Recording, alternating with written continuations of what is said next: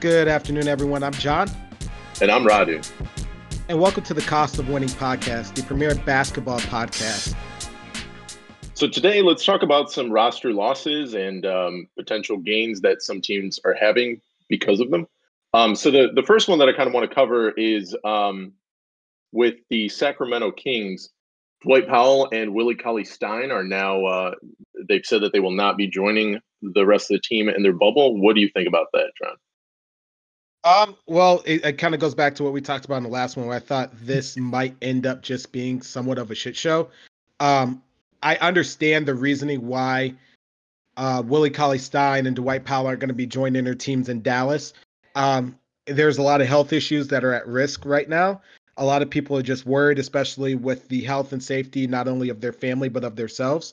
And I understand why they have the idea of not wanting to come back and be participants in uh, the bubble that's in Florida right now, especially with certain areas getting spikes of COVID patients due to the testing. Um, so, you know, Dallas is an interesting team. Also, an interesting team is the Sacramento Kings, just because I believe like three of their starting five members may have uh, contracted. I know Jabari Parker has it right now, uh, has COVID, and he's self isolating right now.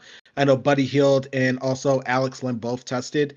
So th- it's uh it's going to be kind of interesting to kind of see what happens if they're not able to join their teams in Florida as they said that they want to at this moment in time.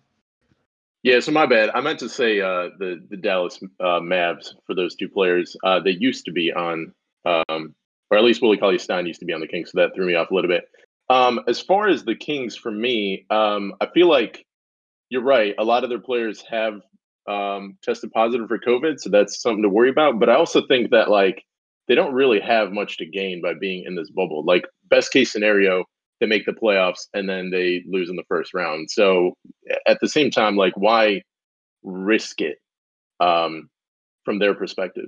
And then the the Mavs, like they do have something to gain just because it proves that the um, Luka Doncic and uh, Kristaps uh, kind of you know pairing uh, works, but I don't necessarily think that it's that they're winning that much because of their um, kind of like rotational players. I think they just really have that good duo, and there's not that many teams in the West that can really like compete with them, other than the ones that are obviously going to win. So I think they have a pretty good chance of making it to the playoffs, and then like losing because no one's really expecting anymore, right?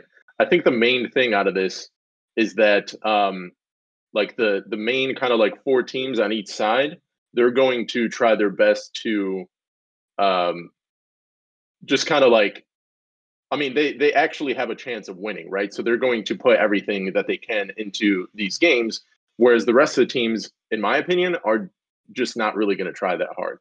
It's going to kind of uh, like exasperate the situation where you have this mentality of either tanking for a better player or um, going to the championship and nothing really in between kind of um, having any sort of like value for your franchise unfortunately. I feel like that's that's the main takeaway from the bubble from my perspective at least. Do you kind of agree with that or you? I, I somewhat agree. I think the the biggest thing is just the idea of it, it goes beyond kind of just the the hardwood right? So like with sacramento i know they're struggling in that area to get people to get tickets for uh, for games. I know they're struggling and maybe player retention, and so making that move to a playoff team, if they were to make it to the eighth seed, makes a difference because now you're getting more people that maybe want to get ticket sales, maybe getting more season ticket holders, and it it makes the reasoning for them staying in Sacramento uh, something bigger because I know a couple years ago it was a a kind of a debate of like should the Kings even stay in Sacramento just because it's hard mm-hmm. for them to sell tickets. So them making a playoff push, if they were to get the eighth seed, even though I don't think that they will, I agree with you. Um, it makes a difference from the the outer perspective of just the stuff that's on the hardwood, and maybe it helps you know Luke Walton solidify kind of what he has going forward as well. But I do think you're right in terms of you know the Mavs in, in terms of seeing what they offer, and I know they added Trey Burke as well to their roster as a a player that can score. Um, he hasn't had the easiest of journeys, but it, it does make it a little bit easier on them, a little bit better. do I think that the Mavs will make the Western Conference Finals? No, but if they get at least one playoff win, I think it's a good sign for what they traded or what they gave up in order to get Porzingis. I think it's going to be nearly impossible for them to, man. Because think about it, the the top four seeds, well, the top like three seeds are pretty much a lock, right? The Lakers, Clippers, and Nuggets, yeah. and then that fourth spot, like right now, it's the Jazz, but it could really be like Jazz, Thunder, Rockets. But in any case, like you're, they're only going to be able to get that if they're able to move up to the fifth spot. Like, so that that one's pretty much out of uh, play for them. It's really just going to be one of one of those three teams, and I really can't say that with those like that single duo, duo they're better than any of those three teams. So like I don't know what what is the point? They want to make the playoffs, yeah, but like other than that, if they can, you know, lock that spot in, it doesn't really matter past that. Uh, so so here's where I disagree, right? And and I'm gonna make this kind of short, which is that four through seven spot where you have the Jazz, Oklahoma, surprisingly Oklahoma, uh, the Rockets in Dallas. Mm-hmm. I don't think the Rockets are that good, especially because now that their tallest player I think is like six six six seven. They've undercut them. They've undercut themselves at the center position, and even though they were playing small ball towards the end before COVID happened, they were losing games. And I know like the Clippers took it to them, so they they have some issues there. Oklahoma, it depends on how healthy Steven Adams is and Utah's right there where you know they've got their own internal kind of issues, and we'll see kind of what happens on the court between Donovan and Rudy Gobert because of the situation there. So it wouldn't surprise me if maybe Dallas did jump up and Dallas maybe has like a decent spot. I mean, that what is it, the four or five matchup starting off? If they ended up being faced against Utah or Oklahoma, I could see them pulling off a win. I mean, that's true if, but they're like four games behind actually. So they would have to do they would have to gain four games on at least two of those teams, which I just think is not very statistically possible. Mm, it, it all depends on again, and, and it comes back to what we you know how we start this. Who decides to come and who decides to play? And again, I know what Adam Silver kind of said starting off, where he's like, if there's a significant um uptick in COVID, they might call this all off. Now, the question that I have, you know, sure. regarding all of this is are we talking about the number of players that contract COVID, or are we talking about if a significant star, God forbid, someone like LeBron James contracts and they're just like, nope, we're not even going to try to go this route. We're just going to shut this down. Well, on that topic, uh, Jokic does have it, and he's, uh, you know, not not necessarily LeBron status, but he's a top ten player. So it's like pretty close. He's got it, but and right now I, I, he's got it, but I think right now he's in he's still in Serbia, right? Like he's in I am not sure about that. I didn't think so. I, I thought he was still back in his home country, so I thought he was there. But in any case, I don't believe he's in the bubble right now. So because he's not in the bubble, it's a little bit easier. But if like someone were to contract it inside the bubble, that's that like a marquee name. I could see Silver being like, you know what, it's not worth it for the restart at the end of this year. Just shut it down. Just shut it all down now. We'll just call it a wash. You know, it, it's we never thought something would be worse than the lockout of '99, but kind of here we are right now. So it it's troubling, and I know that there's a lot right. of players that have kind of like even when we talk about um, you know Portland for a perfect example, how Melo was saying like I don't know if I'm going to come back. Um, I know that Trevor mm-hmm. Ariza has said for family issues he's not coming back.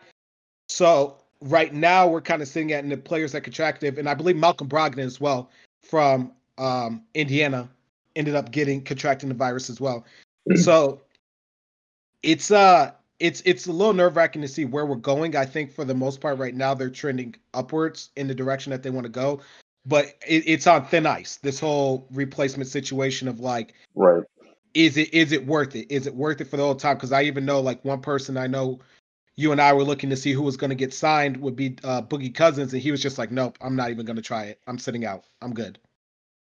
Yeah, I mean, I I agree that it, they're kind of like on thin ice, and especially with like the uptick in um, cases in Florida, and also just apparently something close to like six percent of players have tested positive as well, and they just haven't released uh, all of those names, he can certainly get out of hand really quickly. I feel like maybe there's not too much concern right now though because the bubble isn't set to start for like a month. So technically, a lot of these players could um, recover in time, and then you know they they don't really have to worry too much about it. I think you're right though that like if this were to happen in the bubble, and like now you get like 10% of players in the bubble that have it or something like that, yeah, like that's going to be a situation where they they try to shut it down for sure. Um, especially with like um, I heard that like the the Disney workers um, don't really have to quarantine themselves; they can kind of enter and leave the bubble. That's like a really um, kind of um, you know just like it, it, leaves like an open door for like the the virus to kind of like come in and out, even though they're trying to be safe. But at the same time, you can't really force everyone to uh, live in that bubble for you know months at a time. No, I completely agree, and, and I think that adds kind of an added ideas like how is this gonna go and like how's it how's the transition to Florida going to mm-hmm. overall work out with you know all the different players that are now and then I know they're talking about once they get there they've got the two weeks to kind of get themselves ramped up before they they start especially with the new addition players how is that going to go for them mm-hmm. um real quick though one last guy that i want to talk about avery bradley um he's not going to join the lakers in the bubble um Thoughts on uh, LeBron potentially giving J.R. Smith another shot? Give sign directions on like which way the basket is. Like that's like look, I'm I'm not a big fan of J.R. Smith post Denver. Um, I think he to me he he kind of skated. You know, luckily he's got that ring, but mm-hmm. I, I don't think that J.R. Smith is the answer to Avery Bradley, especially how good of a defender Avery Bradley is. Um, I guess he's kind of like one of the, I guess, what you got that's out there. So you're just going to take it and, and see where you could kind of go out of there. At this point, I would, instead of signing J.R. Smith, I would rather move somebody to playing the two. And I would just sign someone like Jamal Crawford or somebody and just be like, I think that's a I mean, option. Yes, actually, there's no reason Jamal Crawford is unsigned right now. He's a fantastic player that's still free agent. Um, however, he, their team is too large, man. Like just tall and lanky, they can't move someone to the two. They need a, a short guy. I don't think J.R. Smith is necessarily the answer, but I think the the good news, kind of, is that they're the the rest of the teams in the bubble are uh, there's just going to be less competition against the Lakers, I think. So, you know, like they're losing out on on a great player, but I think ultimately it probably doesn't hurt their chances too much. All right. Um, so moving on to to the next seg- segment here, we want to talk through kind of like three matchups that we um, uh, thought were pretty interesting. Now that the um, the the eight games for or you know just the the upcoming schedule for uh, for these like eight games is kind of set in stone. So the first one that we want to try and talk about is um, Miami versus Denver happening um, August first. What do you like about this matchup, John? So first off, I'm interested to see kind of Jamal Murray how he's going to do, and I'm interested to see if Michael Porter Jr. is going to be the Michael Porter Jr. that we saw. I think he dropped like 40 points earlier in the year during a game. And so he's had a lot of health issues this season. He was one guy that I was very high on uh, last season in fantasy, even this season in fantasy, I kind of picked him up and dropped him quite a bit because I, I like what he brings, but it, his health has been such an issue. But they need him to come through if they're going to have a chance in the West because they need his length and they need his three pointing shooting ability to be able to mm-hmm. do something. Um, I'm interested as well to see like the on the boards matchup where you've got Bam down there. I'm interested to see that the matchup of the bigs. There's not really a a matchup anymore of like big players like bruisers down there. And I'm kind of interested to see how Bam is going to fare against Nikola. Like I, I just think that this is just going to be a very interesting setup, especially after he's dropped 40 pounds. Yeah, um, I like this matchup a lot because both of these teams are pretty young, yet they're like doing very well. I know that like Denver last year, I think underperformed in the uh, playoffs, but I think with another year of experience for a lot of their young guys, I think this should be a much better um, opportunity for them. Um, and I think that they've, you know, just like learned a lot from from their mistakes, and they've um, kind of uh, upgraded their roster a little bit with some of these moves, including um, Michael Porter Jr., like you were talking about. So I think that's going to be an interesting matchup to me because both of these teams have a chance of seeing uh, the finals, um, and they're just really exciting to watch. Um, and I think you know, for like Jimmy uh, Butler, for example, I think the quarantine is actually going to be like really good for his like work ethic, if you will, just because there's Absolutely. nothing else to focus on. Um, and that's kind of like the player that he is. He's just, you know, all right, let's get in the gym, let's do this.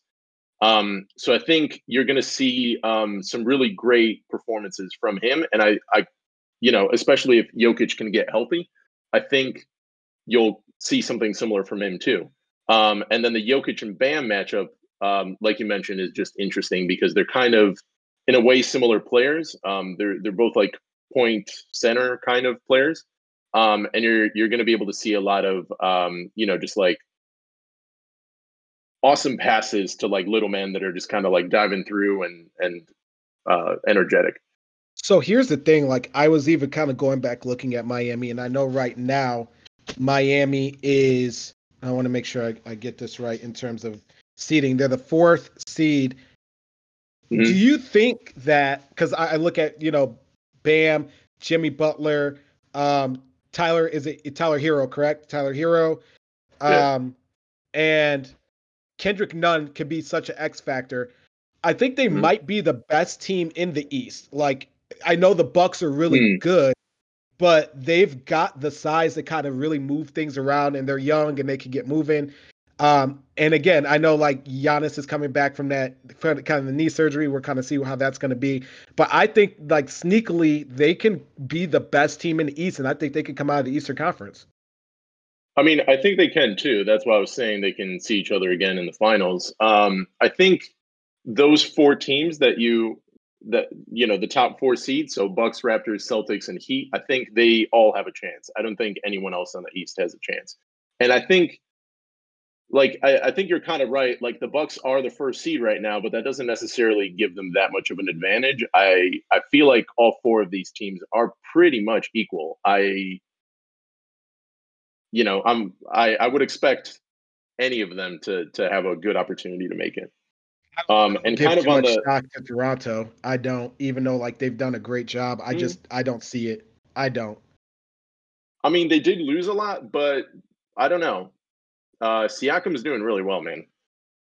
Yeah, he is. He's doing extremely well, but like that's about it. Cause like Marc Gasol, he's been off and on injured through the season, and I I think he gave his all last year and it paid off. But I think just mm-hmm. in terms of playoffs, I just don't see Toronto really making a push. I could see them losing in the first round actually as a possibility, but I just don't see them making like the Eastern Conference Finals. I just don't see it.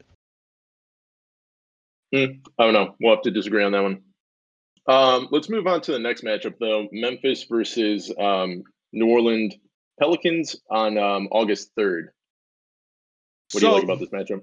So that's a really loaded matchup. I know it's a matchup a lot of people have been looking for, especially because you have um, two of the top five players taken in last year's draft, um, two electrifying young guys, especially the fact that they play in the same conference is what makes it really interesting.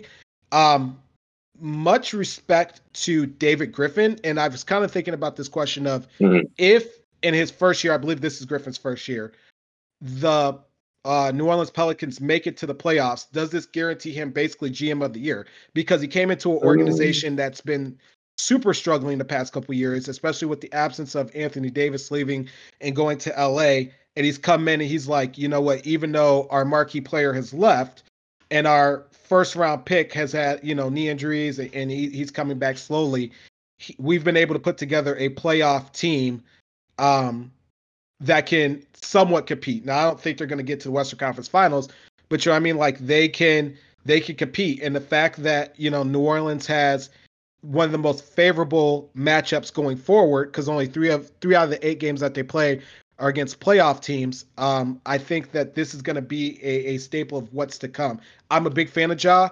Um, do I think Memphis will make the eighth seed? I'm kind of teeter tottering on it because I, I do like what they have to offer, but I don't know if they can just stay cohesive down the stretch. Um, so to be honest, I, like the the only interesting thing about this game to me is the like Ja versus um, Zion talks. Um, just trying to figure out like who's actually going to be the best like franchise player from this draft. Um, which obviously like rookie of the year is going to go to Ja just because um, Zion hasn't played enough. But other than that, like th- this is going to be a, a crucial game to decide which one of these two teams is going to make the playoffs but I don't really think that it matters outside of that. Like it's a win if either of these teams make it for sure, but they're gonna get knocked out in the first round.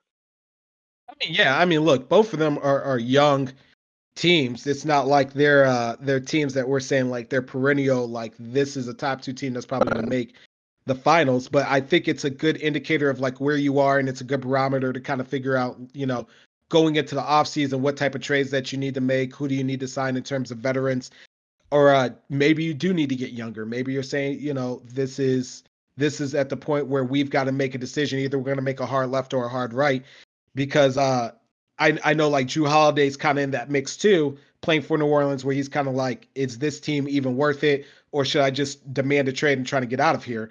You know, you've got a lot of questions, and I think for this matchup, I think it's going to make it interesting just to see how good of a player Ja really is, especially the fact that he's mm. going to be playing against Jrue Holiday for a lot of the time, and Valanciunas will be playing against Zion Williamson. Um, mm. Those are two guys that can step out. They can make threes, or you know, they can. They have a a nice mid range game. So it's not going to be a game that you're banging against the boards. It's going to be who can step out and really make those shots. He's also going to play against uh, Lonzo Ball. Don't don't forget about him. I would right. take Alonzo Ball's rap career over his playing basketball. Oof. Um, all right, moving on to the last matchup. Uh, we got the 76ers versus Portland um, August 9th. What are your thoughts on this matchup? So, look, uh, we've we've kind of had a couple ideas. Both teams are trying to find their identity. I think that Portland's identity is a little bit more set in stone than the 76ers.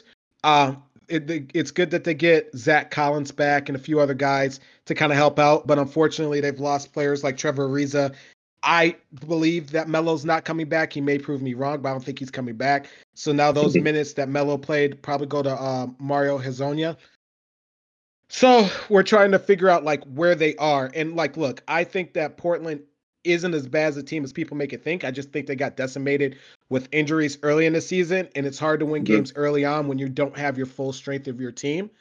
Uh, so I think that they've got a, a decent chance, maybe if they can make a run because they've got Dame, they've got CJ, they've got Zach Collins to maybe make a run at trying to get to the Western Conference Finals. Um, but in terms of the 76ers, like they've got a lot of questions going on. And I know you and I had this discussion at the beginning of the pod uh, when we started back a few months ago about what are the 76ers trying to do and where are they trying to go because they were so big in terms of everybody they signed. You know, when you look at Embiid, you look at Tobias Harris, you look at Al Horford, which I don't understand the reason you signed Al, Horford at all. Can they really coexist? And if they don't do well in this playoffs, um, even though their schedule's not terrible, is this the end of Brett Brown? And do you just say, you know what, hmm. we need a new head coach? Let's blow it up. Let's see, you know, what's the field market for some players outside of our two stars, or maybe you even, you know, hmm. entice somebody and say, what would you give me for Ben Simmons? You know, would you give me a legitimate point right. guard and somebody else for Ben Simmons? Like, let's talk. I think um, both of these teams are, are so the, the reason this matchup is interesting to me is because both of these teams are pretty similar in terms of their like playoff expectations. Like they both think that they can make it to the finals and they have a decent roster to do so. You're right that like Portland had a really rough start, but I think they think that was really the only thing preventing them from being a, a higher seed. Um, however, I just don't think that either of them really have a chance. And I think you're right. Um, this might mean the end of Brett Brown. It might mean that they're going to look for offers for uh, Embiid. And similarly, Portland uh, might try to trade some of their uh, top players. Maybe not this year, just because they they might think, hey, you know, we just had a bunch of really bad injuries. But like definitely next year, if they don't um, perform to the expectations, I think it's going to be a similar situation. Um, let's try and see what we can get for some of these guys, like uh, CJ McCollum for for one at the very least. Um, and then kind of the other thing, um, like Portland potentially making the the eighth seed here um, would just be a really interesting matchup to me against the Lakers. I think it would um, like severely um, uh, just kind of like wear them out. I think it's going to be a long series. Um, and I think the Lakers aren't going to be able to just kind of coast as much as they would with some of the other teams that are kind of like in that range. Um, and I think that might make future matchups a lot harder just because of you know the condensed timeline and the the lack of rest that's uh, going to come from this. So I think that's like one thing to watch out, I guess. So if they were to play the Lakers, I think that it's it's crazy as it sounds. Um, if Portland plays the Lakers, I think a lot of the question is going to go on like this is Anthony Davis's time to shine, right? Like Portland mm-hmm. really doesn't have like a, a, great big man that's been playing all season. I do like Whiteside, don't get me wrong, but he he's he not can't athletic enough to keep up. Right. He's not athletic enough. So like if they're gonna mm-hmm. win that matchup and they're gonna close it out in maybe five or six games, it's going to be all on how good AD does, not necessarily how good LeBron is, because LeBron could probably right. be like, look, I'll just play point forward and go.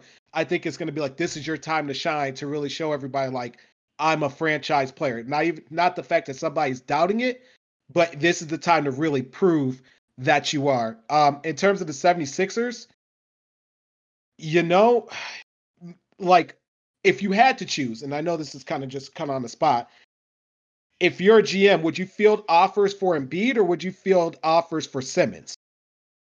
Um, I think like Embiid is is a better franchise player, but I think Simmons is going to be fairly hard to trade. So um, you're not going to get something worth it for him, in my opinion. Now, you...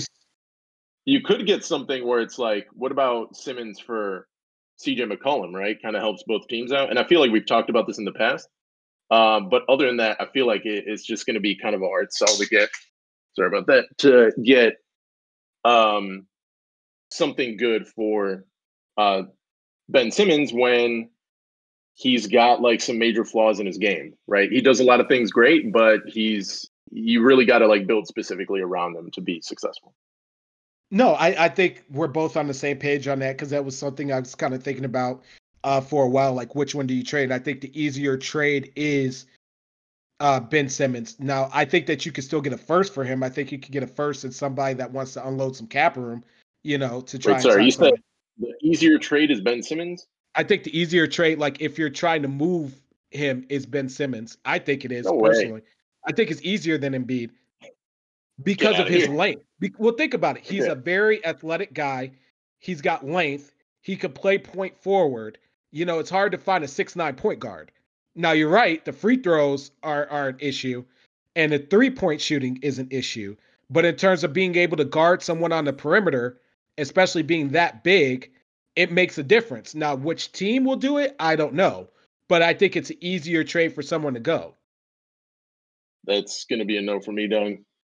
Embiid is like one of the probably the best center in the league right now. That just like all around uh, if he can stay healthy. That's really the the only thing that he has against him. And maybe like Jokic would be like up there too. Uh, maybe they're like one A and one B, but Ben Simmons is nowhere near that caliber. I think you said it best, which is the question of like, can he stay healthy? And I think that's the question. He's getting better like, that. He's getting better, but he's also getting older. Like that's that's just what it is. So like, it look big men. It's it's a hard, in my opinion as big men get older, it gets a lot harder than versus someone like Ben Simmons, where you could say, like, look, we'll just put him on the perimeter and he'll just play defense. I think it's a little bit easier for someone with his body type to play the way that he does for longer than it does Embiid, if that makes any sense. Yeah, but you got to keep in mind that Embiid is only playing at 69% right now. Have we seen him at 100? All right. Uh let's move on to rapid fire. Rapid yeah. fire.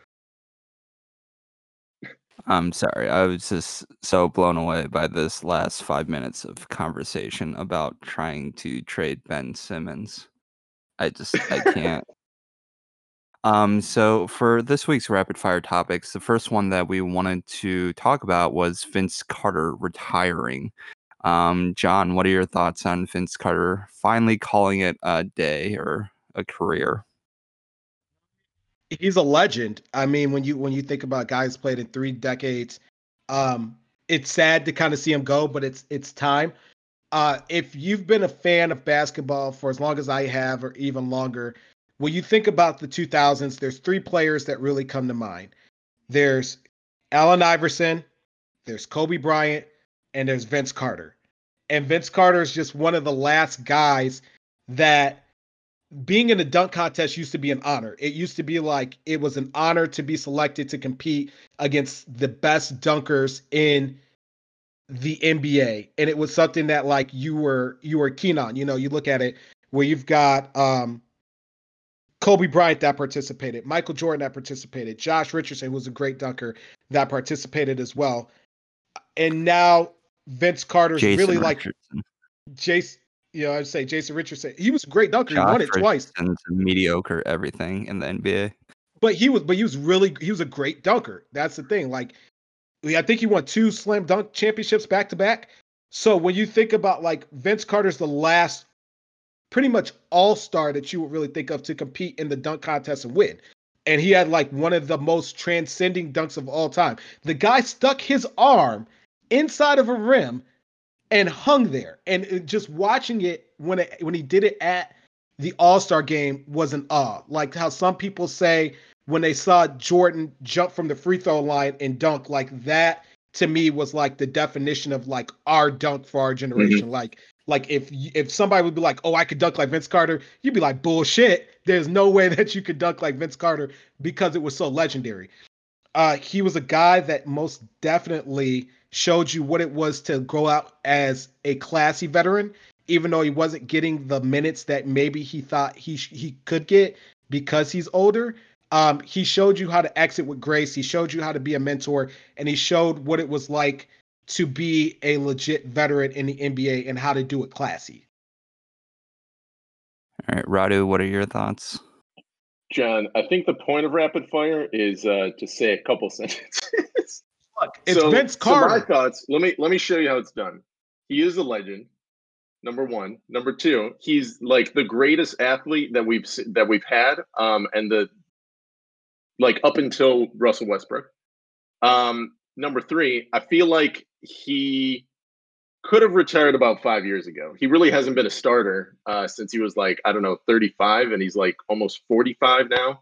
Like for as great as he is, uh, like I've I've watched him in Atlanta, man. It, like it's nice. People like you know you're seeing a legend, but also it's like way past his prime. I mean, I saw Shaq in Phoenix, but like I wasn't gonna be like, oh, he should have wrapped it up. Like, look, it's still just the name of the person and just being able to say I saw them, right? And like, look, I would have loved to see Vince Carter as a young kid, but I didn't get to other than TV. But again, legends right. are legends. Joe. Yeah, I mean, I side more with Radu. I just I I'm glad that he repaired his image after being one of the very early people to try try to force his way out of an organization and multiple organizations. And sure, he captured our imaginations with uh, bringing back the dunk contest and um, really just giving Kenny Smith like more of a career at ESPN by just yelling "It's over" for like the next ten years, basically. So yeah, good for Vince Carter, I guess. Um, I mean, I enjoyed watching him as a basketball player, but yeah, it was it was a long drawn out last five years. Um, but I hope it's a good model for the youth in terms of how to, you know, prolong your career if you want to do that. Um, the next topic we want to talk about is the Knicks hiring Worldwide Wes. Um, talk to us about that, John. I know like Stephon Marbury is like super against him, but I think it's a good hire. I think with his connections into the NBA, I think it makes a difference. Um, he's really well known, not even not only in the basketball circles, but also in hip hop circles as well. He's got a lot of shout outs from Jay Z in a lot of his songs. But I think that it's it's a good feeder system if they're trying to use it for rock sports. Um, I know he's close to is it Derrick Rose? I believe Derrick Rose, especially when he was in Memphis and Calipari, and he's got connections to some of the best college head coaches. So I think for an organization that's struggling to find talent or to evaluate talent over the years, as the Knicks have been, I think having somebody that has the ear of some of the top college head coaches and those type of connections can only help the Knicks, especially going forward. Radu, what are your thoughts? Um, I think I kind of agree with that. I think like really the what the Knicks do is they they hire a big name, right? Um, and that's partially what this is, but I think of image. What's more interesting to me is going to be like what they do with the coaches after this. Um, and I think they're going to take this a, a similar approach, and they're going to get Jason Kidd. Um, I think that that's that's who they're eyeing, and I know that they're interviewing a lot of people, but that's going to be my pick for them. Um, Joe. Yeah, I mean, I don't know who they're going to end up picking as a coach. I still think it's going to be Tom Thibodeau at the end of the day. But um, I mean, I think the hiring of Worldwide Wes is good. You know, um, as usual, um, it's kind of up to James Dolan, just you know, not getting in the way of the organization he owns. To his credit, he did mm-hmm. um, take a little bit of a step back this year, and so it'll be interesting to see uh, the moves that the Knicks make um, in the next year. So cautiously optimistic. Um, and for our last uh, bit in rapid fire, we want to do Pistons Corner, um, as you know, people who grew up in the Metro Detroit area. So last week we talked about uh, Weaver um, being the first uh, GM, or not the first GM, but the new GM for uh, the Detroit Pistons. And just uh, a few days ago, it came out that Weaver's first move as GM was he signed Justin Patton, uh, and for those of you who are unfamiliar with Justin Patton, he was uh, drafted by the Oklahoma City Thunder um, just a couple years ago in the 2017 NBA draft, 16th pick. Um, his career hasn't really panned out too much. He's only played in nine career games, averaging, I believe, 1.8 points per game, 1.2 rebounds, shooting just 36.8% from the field um, and you know doing better in the G League, but also you know that's the G League. So yeah, guys, what are your thoughts on this uh, this signing? Rodney, I'll let you go first. Um, I think people might be uh, like blowing this uh, out of proportion here. I think he's a good young player. Um, I think we definitely need a center um, with the the trading of Andre Drummond for basically nothing. Um, and I think like Thon Maker is you know just a guy. Um, so, so, I don't know. I don't think this will not necessarily like replace that um, that like hole in our roster, but I think it's going like I think he shows potential. I think it's great to see a big man that can uh, you know dribble, pass, and shoot, um, and and just kind of like provide more than just you know, posting up, dunking, and and that type of stuff. So I think getting someone like this, um, you know, obviously really cheap is, you know, it can only it can only help. Um, and especially since he has that connection with Weaver, he must have uh, like seen something in him that you know maybe he'll be able to like develop into a, a decent role player. John. John. Um, question is outside of what Joe told me, who? Like it's it's nothing. Like it's I guess if you're trying to, you know, cut off, cut down on the books, like sure, this is good. I just see him just being a two way contract guy, um, or maybe just always being in a G League affiliate, but it's nothing big. Um, not super excited. I know he's got a shed cap.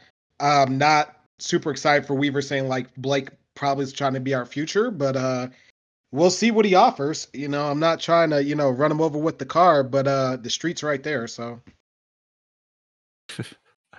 Yeah, uh, I mean, I will not say anything in support or against what John just said, but I will say that, um, you know, at least the Pistons are collecting assets, right? Young assets at this point, and um, I think the the sort of look forward is a little bit more optimistic than the last decade. At least the Pistons are seeming to rebuild, and part of the rebuilding process is bringing in young assets, right? Um, and just basically seeing what they can contribute. So again, cautious optimism for it. I don't think it's going to hurt them. Um, hopefully not, at least. All right, and the last segment uh, of the show before we wrap up is um, rather than Netflix recommendations, we all decided to watch one of John's recommendations from last week. We all decided to watch the first episode of Floor is Lava. Um, for those of you who are not familiar with this show, and I don't blame you after watching the first episode, it is basically a show on Netflix where participants, teams of three, try to get across a theoretical field of lava. So think about when you're in, you know, grade school gym and you're just trying to traverse, you know, this like imaginary lava. Netflix built a like living room studio and basically has fake lava and they have to like go across this field. Um, and the winner of the people who do it uh, successfully and getting the most amount of points, which is a combination of time and number of people who are able to cross the finish line, win ten thousand dollars. So yeah, I guess we'll lead off with John. What are your thoughts on this first episode after having watched it and also being the one to recommend us to go on this journey together? I want to just say that this show is ranked number two on Netflix in the United States of America right now. So there are millions of people watching this show. Dude, look fun. at where the United States is right now. Look, look, like look, look. everybody's at home. is like, exploding. The social atmosphere is fucking horrible. Look at who's the fucking president, and you'll be like, America has a great way or it has a great sense of taste. Clearly, look, people are mm-hmm. putting this on, whether it's a truck driver yeah. going across the United States or anything. But look, um, I think it's interesting. I think just the idea of like playing this old school game and just the idea of having to think but think rapidly and critical thinking skills trying to make it across this as teamwork i think it's interesting. Because like even from the beginning of uh the first episode like there's some people who just are like just dive in and you're like no like that's not how you solve a puzzle. Like it takes time and it takes forward thinking. And that's why like the people that usually suck are the ones that are just like oh let's just hop on this thing in the middle and see what happens. And you're like i'm stuck no shit, you're stuck because you didn't plan anything out. Like it's just funny to watch people just make these horrible decisions. Radu, what are your thoughts as someone who hadn't viewed a single episode and then this being the first episode you viewed? Jesus fucking Christ.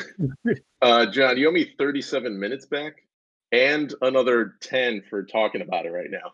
I'll give that was just the worst. That was the worst time of my life. Uh, so first of all, let, us talk about the contestants. They had twins with their mother. They had triplets, and then they had three pastors. Everyone was white. Who, like, who do they? What are the options? I first, I think the first family is like some form of like Middle Eastern. I would guess by their names, right? Okay, maybe, maybe, but still, like, I just feel like, like, wh- how do you have twins and triplets? In the first episode and then did nobody else want to do this? Like it, it, just seems like a really weird combination of people first of all.